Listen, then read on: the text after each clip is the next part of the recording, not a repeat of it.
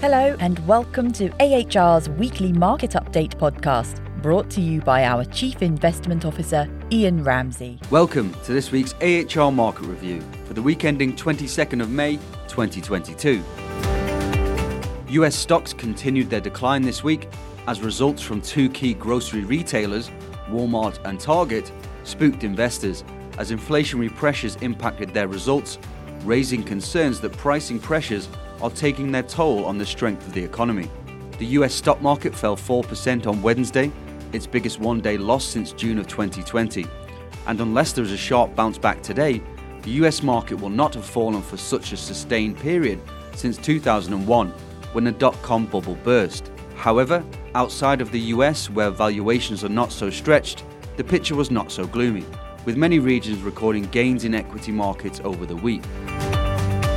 As of twelve p.m. on Friday, London time, U S stocks fell three point one percent over the week, with the U S technology sector declining by three point five percent. European and U K equities rose zero point three percent, Japanese stocks were up by zero point seven percent, and the Australian market increased by one percent, helped by commodity prices, which were on a firmer footing as the U S dollar weakened.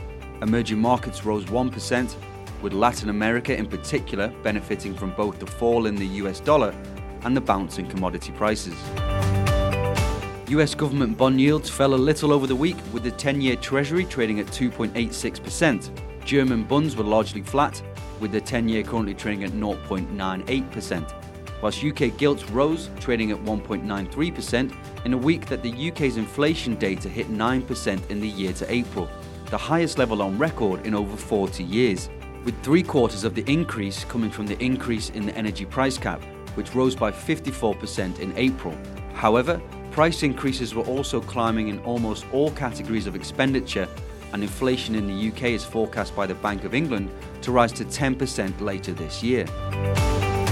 The U S dollar weakened earlier on in the week by one point six percent against a basket of internationally traded currencies, leading to a good week for commodity prices, which often move inversely to the dollar.